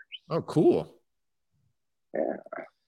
Um, but okay, so the history we go back to the 1980s Japan. There was a, a fellow. I don't know if anyone's familiar with his first name. Um, his first name was Satoshi Tajiri. So Satoshi Tajiri uh, met up with a friend, Ken Sugimori, and they teamed up to make a video game magazine called Game Freak. So they made a couple of these magazine issues and their love of games, writing, and artwork. They soon realized these games they were covering were lame as hell and they felt they could do it better. So they started developing their own games. And they hit success pretty darn quickly. Pretty much their first full game, Mendel Palace, was um, released on the NES in 1989. And then they created a game for the SNES and a game for the Game Boy in 1991. So within the first couple of years, they've already releasing games on obviously the biggest platform uh, of, of the time. And then obviously everything changed when they created Pokemon Red and Green in 1996. Now, for y'all gamers in America, um, green may sound a little odd, but um, yeah, it's weird that they released red and green, and then a couple years later in the US, they released red, blue, and yellow, but green was never released in the US. I don't know why. If anyone could find that out, I'm curious myself. Um, and for those of you that didn't play Pokemon, I'm actually fall victim of this myself. I always heard of Pokemon Red and Green and thought they were two different games. And I was like, how did they release two different games at the same time? Um, but they're actually the same game. And this is kind of the ingenuity of, of Pokemon. They're the same game, but uh, there are, you know, like um, exclusive Pokemon that are only associated with uh, a different color, right? So the blue as well. Um, different unique ones that you can only get on that game cartridge. And then really what uh, revolutionized this was when the Game Boy released uh, the Game Link cable technology, right? You could hook up a Game Boy to another Game Boy. And that's really one of the main things that sparked this idea was you have to find a buddy uh, who has the different colored game, connect, and then, you know, battle and trade to get those exclusive Pokemon to quote, you know, collect them all. So I thought that was awesome. Another little tidbit too was uh, Satoshi uh, kind of came up with this because of his childhood love of bug. So yeah, this is where it gets a little weird. Um, while Satoshi did come up with the idea of Pokemon, the game, he actually didn't produce or create the trading cards, and we're talking about the trading cards today. So um, this is actually a joint venture between three companies: his own Game Freak, uh, Nintendo, and a third one called Creatures Inc., which is another video game company. So uh, they established uh, and manage uh, the Pokemon brand together as three, and that's to this day.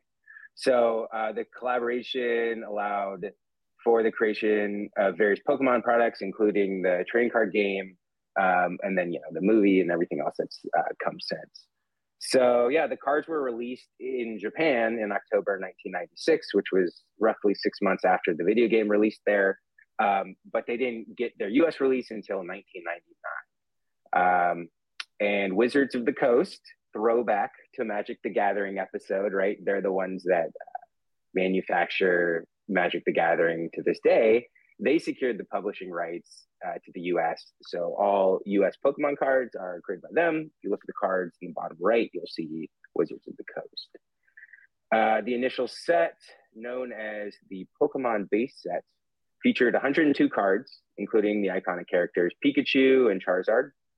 Uh, over the years, Pokemon has released numerous expansion sets, uh, introducing new Pokemon, game mechanics, and card designs. The game remains popular today with millions of players and collectors worldwide. Pokemon. Pokemon, dude. I have uh, so those are watching the stream. Uh, I have in the background the Logan Paul video of him. Lo- buying- Logan getting rugged. Was that the?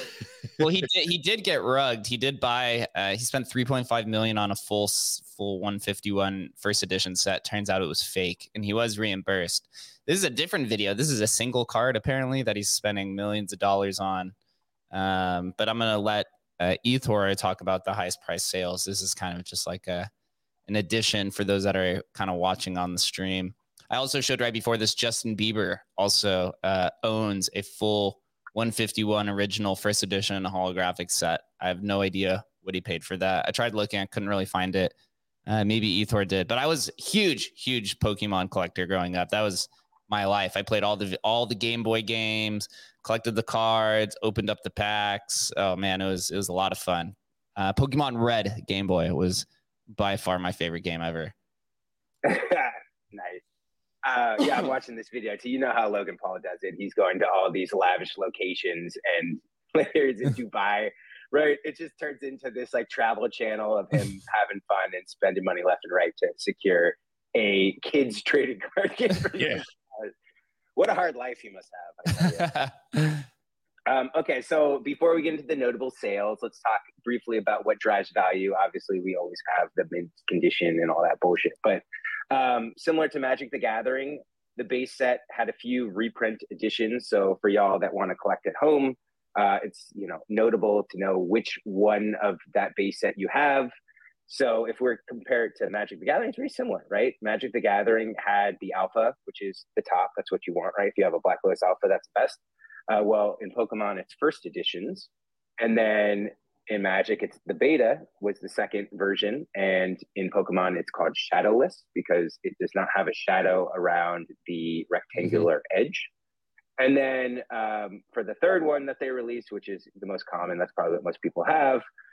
In Magic, it was called the Unlimited, and yep, and it was called the Unlimited in Pokemon too. So, um, and then for once, which is which is nice to hear, uh, supply also plays a big factor in notable sales. So two out of the three sales I'm about to talk about were not first edition base set cards, which is pretty nice to hear and refreshing. So I will delve into them now. Um, if you want, you can use that link to show the images. Um, but uh, but yeah, so the first card is Wizards of the Coast Pokemon Blastoise Galaxy Star hologram. This sold in 2021 for three hundred and sixty thousand dollars. That is 188 ETH. Not bad. Um, and what I like about this, in fact, personally, if I were to have one of these three, as a Magic the Gathering guy, I would choose this one over the other two, even though it's the sold for the least. There's only two of these. It's ultra rare. Uh, these cards were created in 1998 by Wizards of the Coast to convince Nintendo executives that they could handle the uh, English language release. So they made these cards, sent it to them, and um, you know, basically it clearly worked because a year later they were manufacturing them to U.S. stores. Uh, next on the list, we have first edition holographic Charizard, uh, perfect mint condition, 10 PSA. Uh, yeah, I mean, this is the most well known card in the set, right? Heritage Auctions called the first edition Charizard arguably the hottest card in the entire hobby, with only 121 copies reportedly graded as a 10 gem uh, okay. And then lastly, we have the Grail. This is kind of what we saw in that Logan Paul video. Um, it's the Pikachu Illustrator card. Now, this is uh, a Japanese card, it's in all Japanese, and it sold in 2021 to Mr. Logan Paul for $5.275 million, which is 2,756 ETH. Holy shit. Dude, I love it. He he had it put on a chain. He's wearing around an, it around his neck. We're watching this video on YouTube, and he's literally wearing it around his neck. This is the most ridiculous thing I've ever seen in my life, and it's awesome. um, yeah, it's it's pretty it's it's fun to turn it into a necklace right now. It's jewelry. I mean, um, but yeah. So what's interesting, I think, when I was looking at some glimpses of that video, he was holding up the PSA nine card. So that was not this specific card that sold for the most. Uh, Logan Paul bought this this perfect 10 card um, because he okay so logan paul bought the illustrator in exchange for a psa 9 version of the same card said to be worth 1.275 million plus an additional 4 million so we found someone that had a perfect 10 gem mint of the same card said all right i'll give you my 9 plus 4 million dollars so I to have yours, and uh, now he has the you know perfect condition one. And what makes this card so special is the Pikachu illustrator was originally given to winners of this promo contest, uh, were for people who would who would draw Pokemon um, monsters, and uh, this happened in I think '97 and '98. There were several of them. Only 39 copies were officially awarded to the winners. So I guess they had like 39 of these contests. The winner of each contest got one of these cards. Of course, most of them were probably not stored, uh, you know, put in plastic immediately. Uh, but apparently, this one that Logan got his hands on, they did, and it never got tarnished. Um, and what makes this card unique too is um, it's the only card that says Illustrator at the top instead of Trainer. It also has a uh, pen icon in the bottom right corner. It's the only card to do that um, to acknowledge the creation for the design contest. Um, lastly, the artwork by this card was done by illustrator Atsuko Nishida, uh, who's the original designer of Pikachu. So I would say this is kind of like owning the Matt Furie rare Pepe card, if you will. Interesting. It's interesting too how this was kind of given away as like a gift. I think we saw that what was with maybe with Zelda or one of the Nintendo uh, games too, where it was like it was a kind of gift of a competition or or part of a promotion or something. So there are very, very few of these ones. And um, very interesting how that worked. I also pinned a tweet at the top where, you know, the, my, my Pokemon just rug tweet, um, you know, talking about these kind of, and, and this doesn't affect these super high end cards, but just the, the idea of when they print them and print these things out, you know, you got to be careful of the dudes working in the print factory who are grabbing these cards and like messing up the supply count. And uh, we, I've had a lot of back and forth over since I put out that tweet uh, with people about, you know, do the does Pokemon the company actually want people knowing the actual supplies of these cards? Because if it's not transparent, you know, is that that's probably better for Pokemon, right? Because they can always just make more cards, right? Um, I don't know it's kind of sketchy. I had pulled up the CryptoPunks all time high sales. And so in today's ETH denominations, about 2,700 in ETH for that Pokemon card would put it at the fourth highest NFT sale uh, of all time. I guess outside of the the Beeple one and the, yeah, crit, and the yeah. So it, would be higher than any art block sale ever.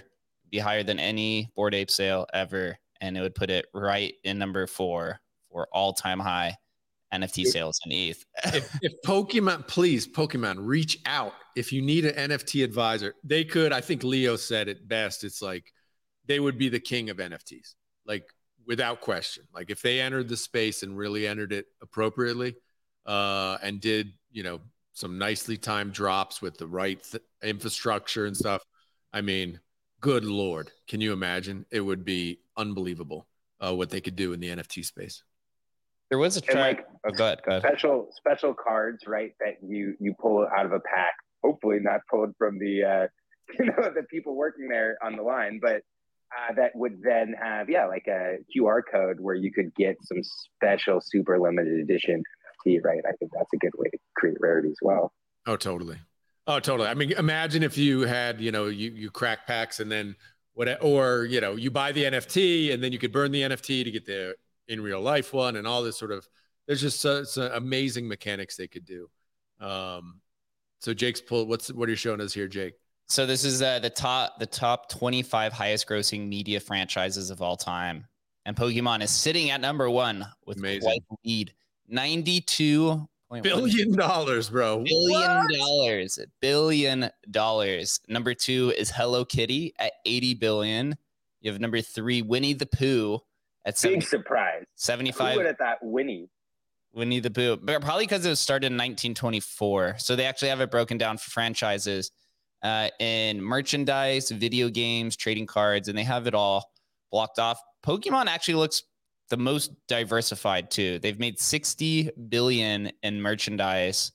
They've done looks like about 20 billion in video games, another 10 billion in trading cards, and then it's broken off into like box office and stuff. Hello Kitty is literally all merchandise. Winnie the Pooh is literally all merchandise. Mickey the Mouse right after is all merchandise. And then you have Star Wars, which I thought would actually be much higher, is actually probably similar, similar, similarly diversified like Pokemon at $65 billion. Uh, and 40 billion of that coming from merchandise. And then it's split up between home entertainment, box office, book sales, in video games. I mean, this is surprise. Honestly, I, I had. I mean, I of course knew Pokemon was huge, but I didn't know if you had told me, "Oh, Pokemon or Star Wars," I would have put my money on Star Wars. I, I did not know Pokemon was this much of a, a beast. I mean, it's incredible, man. You Didn't even go down, right? So some some other uh, notable ones that I'll put in here. Mario is sitting. These aren't numbered. Probably about number eight uh, and it's at $36 billion. Uh, and the majority of that coming from the video game itself. Mm-hmm. And you move down, it's actually ahead of Harry Potter, which uh, took it's quite a surprise. Ahead of Spider Man, head of Batman. Dragon Ball Z has an appearance on here. Barbie, Cars, Toy Story, Lord of the Rings, James Bond, Yu Gi Oh!, Transformers. Decline to clear that out. Pokemon man coming in. They they could take over the market, as you say. Bro, they need an NFT advisor. Screw Emblem Vault, bro. I'm I know.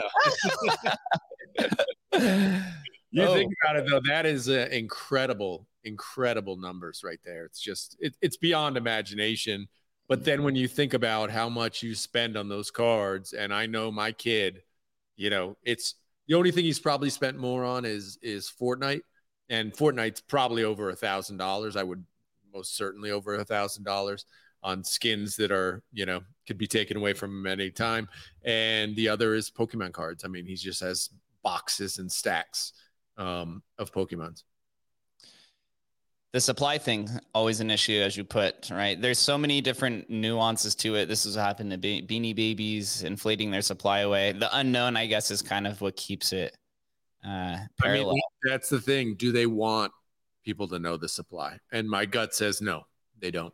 And uh, you know, I mean, I watch I, on my TikTok feed, you know, because I don't know how I got, I got into this Pokemon, you know, rabbit hole, and so I started get getting these videos of guys. All they do is un, unbox, open up packs for hours, twelve hours a day, right?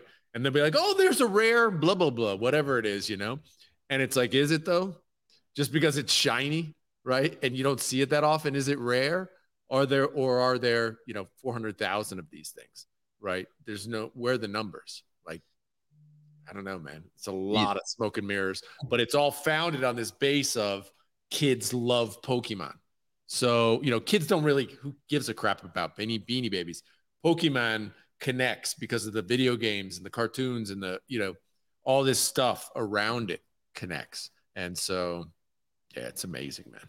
I, I don't know. This is a little bit of a side tangent, but I don't know if you've ever watched like the boxing and unboxing stuff with sports cards and Pokemon. You can actually bid on the boxes while they're breaking it. It's called breaking it. And uh, dude, it's a whole hype mechanic. You get thousands of people watching this. It's, I mean, it's a little bit of like gambling degenerate, but oh man, it's a lot of fun. Gambling for kids, right? like literally, that's what it is. It's gambling for kids, and you just what you realize and BRC's 20 is no different. People love gambling, man. It is something part of our nature, man. And whether it's open a baseball pack and like hoping you get a whatever Ken Griffey Jr. card or breaking those Pokemon open, man, it's it's addictive, dude. Man, during during the pandemic, my buddy was a, a a big sports card guy selling a bunch and I went over to his house and we were there live auction. He was bidding on a bunch of these packs, literally spending thousands of dollars on this pack, dude. I was there like cheering him on, hoping for hoping for something good. Nothing good ever came of it. But, man, those I, I wonder if you could kind of take that method to to NFTs somehow, like the kind of like box breaking kind of idea. Oh, we I mean, had those loot boxes and stuff. We had a little bit of that. Yep But there's yeah. Anybody who can kind of harness this, um, yeah, it, it's always powerful if you can do it. It's always powerful. People love that cro- that crossover between reality and the kind of mixed reality. I don't know if you do AR, VR with NFTs or something like that in the future, but man, a lot of fu- a lot, a lot of fun. Uh, fun. We promised to get the stamps. Adam, oh, what as our as our local stamp resident, um, what what is the the newest developments going on over there? Uh, I think you know the artists are just still chugging along. It's not look, you're not going to get numbers like ordinals because it's totally different. I mean, we've seen. I think somebody put out a tweet the other day with ordinals. There were I don't even. It was like some crazy number, hundred thousand inscriptions, right? And but they were all BRC twenties. There were like 300, you know, JPEG inscriptions, right? So at in stamps, we're kind of at that number, but it's basically all it's you know it's artists. I think some people were able to do um, music or sound, but I I don't and I believe it got included. You know, people start figuring this stuff out, but I think you know um, Mike in Space, who is the kind of founder, is going to tr- just keep it. You know, of course, you can inscribe whatever you you can write in whatever you want, but as far as what's going to show, uh, I'm pretty sure he's going to keep it um, relatively tight. He's not going to let it go kind of this open, free for all um, ordinals type experience. You know. Yeah, the, yeah, the the stamping has really slowed down. It looks like it's stalled around eighteen thousand. I know half of that is the the punks. Yep. But you look at some of the the lower end ones, right? You got Bitcoin Moonbirds. It doesn't look like there's actually too many that are even on sale. There was one that just sold recently. I believe it was this one, right? Number 49, stamp number 49, uh, sold out, out of a dispenser for 0.1971 Bitcoin, I believe two days ago.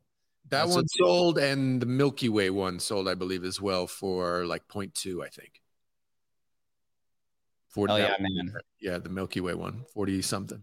I do believe there has been some developments though in terms of uh, the the Mike in Spaces uh, stamping tool has got the cost down uh, quite dramatically. Yeah, I don't, I don't know how he actually did that, uh, and it also looks like somebody found a way to create like actual art that's not pixelated and and put it through some sort of SVG file to now it looks just like very pure. Yeah, they've done amazing work. Um, our friend Harvey actually did a lot of that, um, figuring out how to maximize the SVGs. And I know the minting service, what they did, something about the dust limit you had to include. It had to be, you know, when it was first done, it was like 7,800 dust or whatever, 7,800 sats per byte. I don't even know how that stuff works, but um, they they realized that that was just like an artificial number, made up number, and they could you know scale that back and save a whole bunch of of money so yeah if you're interested in putting some pixel art um you know still relatively low numbers when you think about it you know but I, I, whether or not it's a number thing or whatever i think it's just uh you know the ability to put immutable art on bitcoin um stamps just has a, a nice spot in my view yeah it looks like so it looks like under sub 300. A lot of the 101s are sitting around 0.2 Bitcoin ish. Mm-hmm. And you yep. do have some varying supplies. It looks like that's kind of the floor, 0.2. If you're going for like one of the lower low ones, just got to be careful because you can also issue these uh, in uh, multiple supplies. So like this one, number 304 is one out of 100. And the one right next yeah. to it uh, is a one of yeah, one. If you see something that you think's a great deal, you know, check the supply right? Mm-hmm. And as always, make sure they're locked. If you're buying anything, 100% you have to know it's locked because if not, obviously you can the guy can mint more. Yeah, I had to take I had to figure that one out. And there is Doge stamps. Um, so kind of a shameless plug here, I guess on mon- on Monday uh, for the NFT Now show, me, Leonidas, and Adam. Uh, we are going to be hosting a Doge party in Doge Stamps uh, spaces. I believe that's six six thirty Eastern time. I actually don't know much about Doge stamps. I haven't been following it. I know a Dogfather is going to be there. He's kind of our head resident. Uh, if you'd like, dude, just give us a, a little bit of an update from uh, what's going on in the the Doge stamps world. Yeah, I think uh, I don't want to talk too much about that before Monday, but um, we have a new 10k collection, all Doge, all you know, no copy pasta thing. So that that's pretty new uh, made by Tubber. that's nice. And then it's also, you know, as I was already talking, it's a bit more flexible. So we allow SVGs, we allow uh, all kind of other cool things like embedding HTML in SVG to be, you know, a bit more experimental. And I think we will talk about that in, in more detail on Monday. Topper will also be there. So he's uh, um, now way more into stamps than I am, so he knows a lot. So that will be really dope. We will have little sheep here. He, he was minting uh, Dogecoin NFTs on you know using Doge Party since day one. You know he he's he's uh, he's there as well. Uh, Ernest is there. He's a Doge Party Foundation member, so it will be really really cool. Yeah, I'm really excited for that. I had I have no Doge stamps. I do have a handful of sub 500 Bitcoin stamps that that I got in early. So complete disclaimer there. Uh, I haven't sold any of them yet, so uh, we'll see. Right, they're more more more of a novelty. Uh, when that first came off, dude, I was inscribing. I had no idea what the hell I was doing. Not an artist in any sense. I'm like, you're telling me I can't do an AI thing for this? Hashtag blurry stamps. That's what we're calling those, man. yeah, dude, the blurry stamps. I got a handful of those. Uh, we are coming up on two hours. Is there anybody on stage? Any topic that we want to cover uh, before? How about, how about, this nice big sale on the uh, piggy?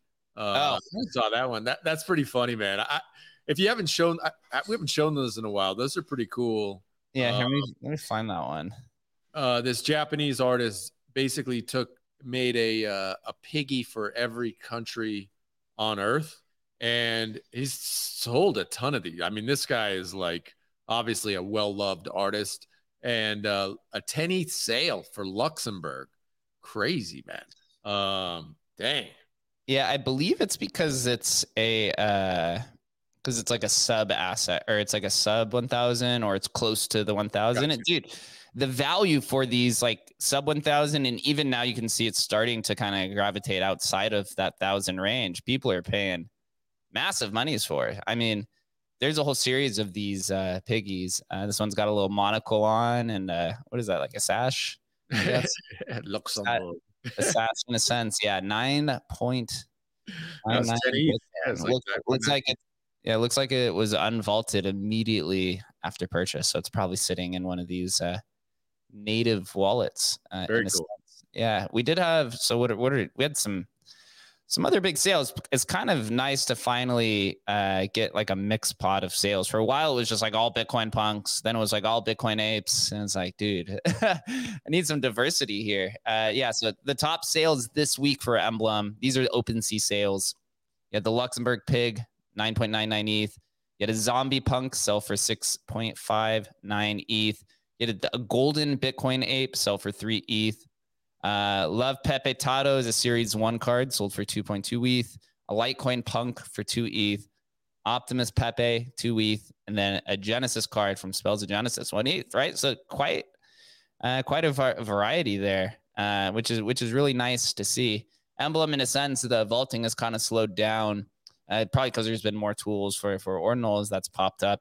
I am seeing an increase though in uh, Litecoin Punk sales that happened recently, and uh, Bitcoin apes and Bitcoin punks. I don't know. Maybe maybe it's uh, ordinal season again. Uh, Dude, and if somebody starts, you know, we just talked about it, and you know, I think Biz was right. Is like, dude, if somebody, uh, you know, starts minting BRC twenties and mints the entire BRC twenty like a token, and puts it over into Emblem and puts it on OpenSea. Um, I don't think that you know it doesn't take a genius to know that people are going to start aping into that sort of stuff as well. It's only a matter of time. It's a good idea, dude. Uh, like I said, that's uh, it'll be one thing that uh, we are going to be actively watching. We told Domo to you know notify us once that public indexer is there, but you can go ahead and do it. Like I said, if you go put the BRC twenties in there, it's just going to display a Bitcoin balance. It won't show specifically which inscriptions until that public indexer is live. What's good, Dogfather? Yeah, just one comment. I think the apes are popping up more on on OpenSea and Emblem Vault because they were kicked off from some marketplaces like Magic Eden, I think, and, and some others. So uh, now they find a new place and and concentrate trading again more on Emblem Vault and OpenSea directly. I think. Yeah, it's interesting, right? So if you talk about the DMCA, uh, they issued it to three, I think three different marketplaces, two ordinal ones. So Ordinals Wallet and Magic Eden and Ordinals Market. So they're going after all the US based uh, entities in a sense. Uh, they can't do anything else for some of the more decentralized ones um, or the ones that are just overseas. They have no uh, control over. They have not reached out to us. Uh, so we're more than open to discuss with them, like what if if something like that happens.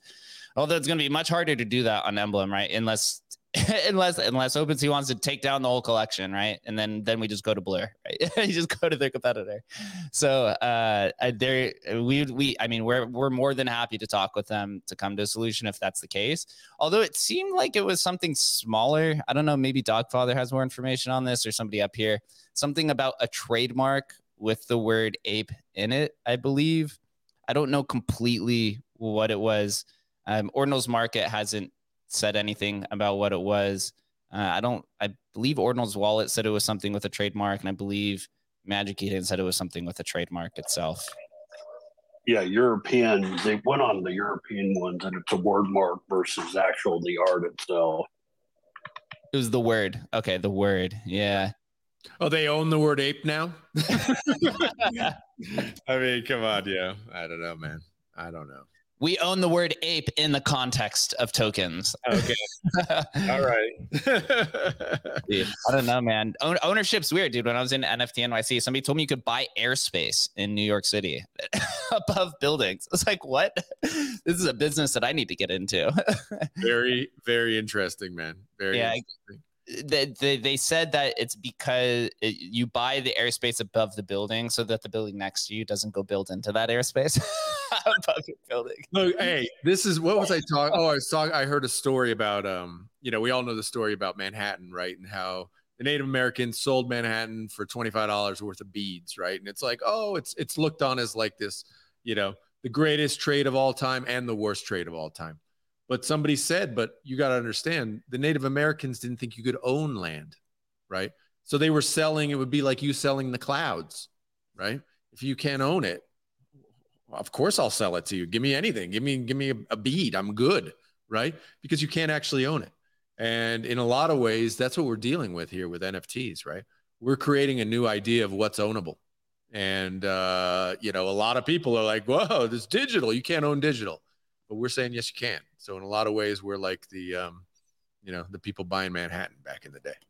Mm, true. Uh, When you look at the two most recent NFT related court cases, the one with Sotheby's, uh, Kevin McCoy, and uh, early NFT trying, trying to define ownership of early tokens with Namecoin, and then the recent trademark thing with Ryder Ripps and, and Yuga Labs. Both of those judges said they do not want they, they do not want to get into defining ownership and they're treating them both completely as like a trademarks. Well, the first one they just threw out and said that I'm just not defining ownership. This case is over. And then the Yuga Labs one, they basically said this is complete IP and trademark. This has nothing to do with uh, what conceptual art is and defining ownership over a token. So the courts are really just staying out of it. So uh, code is law, maybe in the sense. I don't know. Maybe maybe we need something a little bit more drastic to it, but still, still largely undefined what it means. Very much. Very much. Ownership is a tricky thing. I don't know. I own everything, right? I'm own all the BRC twenties. All the BRC twenties are mine. Well, we'll close out here, man. I hope everybody uh, has a great, great Friday. Adam or anybody on stage, would you like any uh, final words before we close this out for the weekend of degeneracy? All right, guys. We'll see where we are on Monday. I'm going to be minting all weekend, baby. Let's go. All right, guys, Yeah, everyone. that- that- that's the spirit. Let's cross these three million on Sunday, right? oh, Jesus. Why not, man?